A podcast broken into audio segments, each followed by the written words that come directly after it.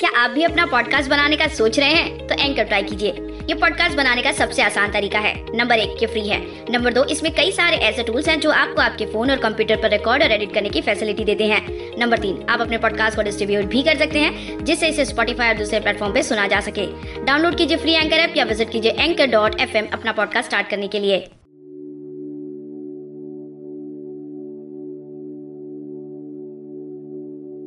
शबनम। की बूंद जैसी है। कोमलता आपकी मुस्कुराहट में। शबनम की बूंद जैसी है। कोमलता आपकी मुस्कुराहट में हलचल से मचा देती है इस गहरे इश्क के सागर में। हलचल से मचा देती है इस गहरे इश्क के सागर में। क्या बात बहुत खूब दोस्तों, शब्दम का अर्थ होता है ओस, जिसे हम अंग्रेज़ी में ड्यू कहते हैं। ओस की बूंदें बेहद कोमल तरीके से दिखती है और उसी को यहाँ शायर ने अपने प्रेमिका के मुस्कुराहट से रिलेट किया है। नमस्ते दोस्तों, मैं हूँ मधुकर। स्वागत करता हूँ आप सभी का हमारे अपने सुकून भरे मंच पर, यानी कि शायरी सुकून डॉट कॉम पर। दोस्तों, आज मैं आपके लिए लेकर आया हूँ शबनम पर लिखी गई कुछ प्यार भरी शायरियों को। तो चलिए, सीधा बढ़ते हैं अगली पेशकश की ओर। अर्ज़ करता हूँ कि नज़र आए आपका ही चेहरा। इन खूबसूरत शबनम की बूंदों में। नज़र आए आपका ही चेहरा। इन खूबसूरत शबनम की बूंदों में।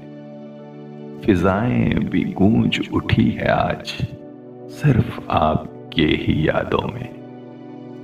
फिजाएँ भी गूंज उठी है आज, सिर्फ़ आपकी ही यादों में।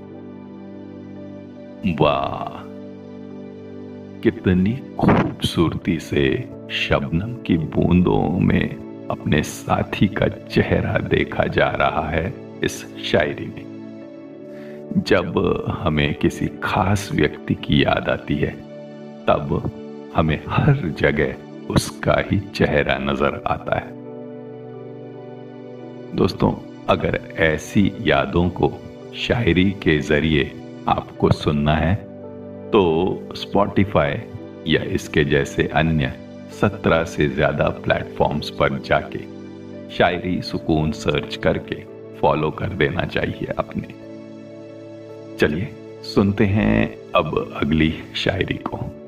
अर्ज़ किया है कि जिस तरह संभाल कर रखते हैं पत्ते शबनम की बूंद को, जिस तरह संभाल कर रखते हैं।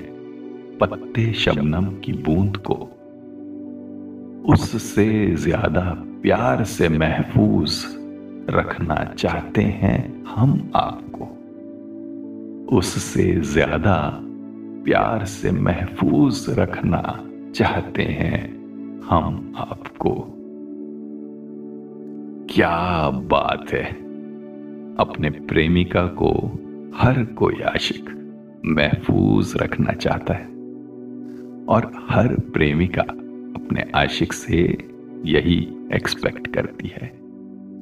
दोस्तों, चलिए करते हैं आज की खास बात को। जब आपको अपने प्रेमिका के लिए ऐसा कुछ कहना है जिससे वो खुश हो जाए तो ऐसा कुछ कहिए जो उसने कहीं और कभी सुना ही ना हो। ऐसा करने से आपके प्रेमिका को ये एहसास होगा कि वो आपके लिए और आप उसके लिए कितने खास हैं। तो दोस्तों, ये थी आज की खास बात और आज की शायरी पेशकश।